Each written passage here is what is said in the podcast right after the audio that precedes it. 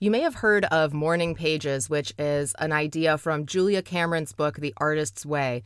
Doing morning pages should give you a clearer mind, better ideas, and less anxiety. What are they? It's really simple. Three pages of longhand stream of consciousness writing done first thing in the morning.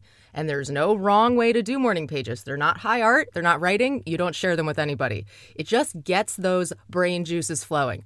I was really into morning pages during most of 2020 home with COVID, thinking about things, trying to get it down on the page in the morning, trying to build a business, everything like that. And I found this kind of uh, briefing I did back in June that I never published which was inspired by that day's morning pages. It's about advice. It's about productivity tips and everything that people are telling us to do to make ourselves better.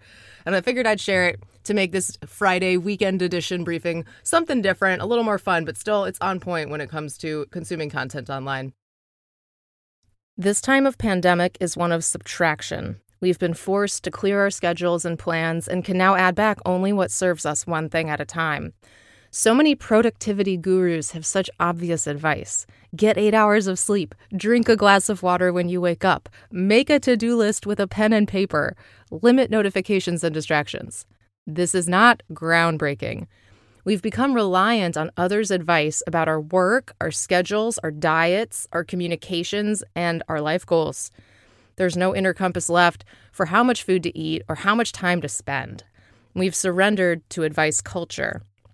We've gone from taking the applicable advice from qualified people capable of writing entire books with original thoughts to an addiction to self help and self care experience through memes and sound bites about the way to be better from people no smarter than we are. And in a manner where our time goes toward consuming pages or hours or posts, leaving little time for the actual doing. Advice has become our entertainment. We're advice addicts and hearing the advice feels almost as good as making the change.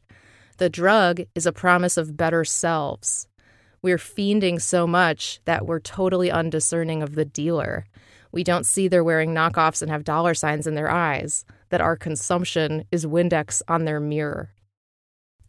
I'll be back Monday with regular episodes. This briefing airs in under five minutes every weekday. You can get it on Alexa Flash Briefing or your favorite podcast app. All the links are at emilybinder.com slash briefing.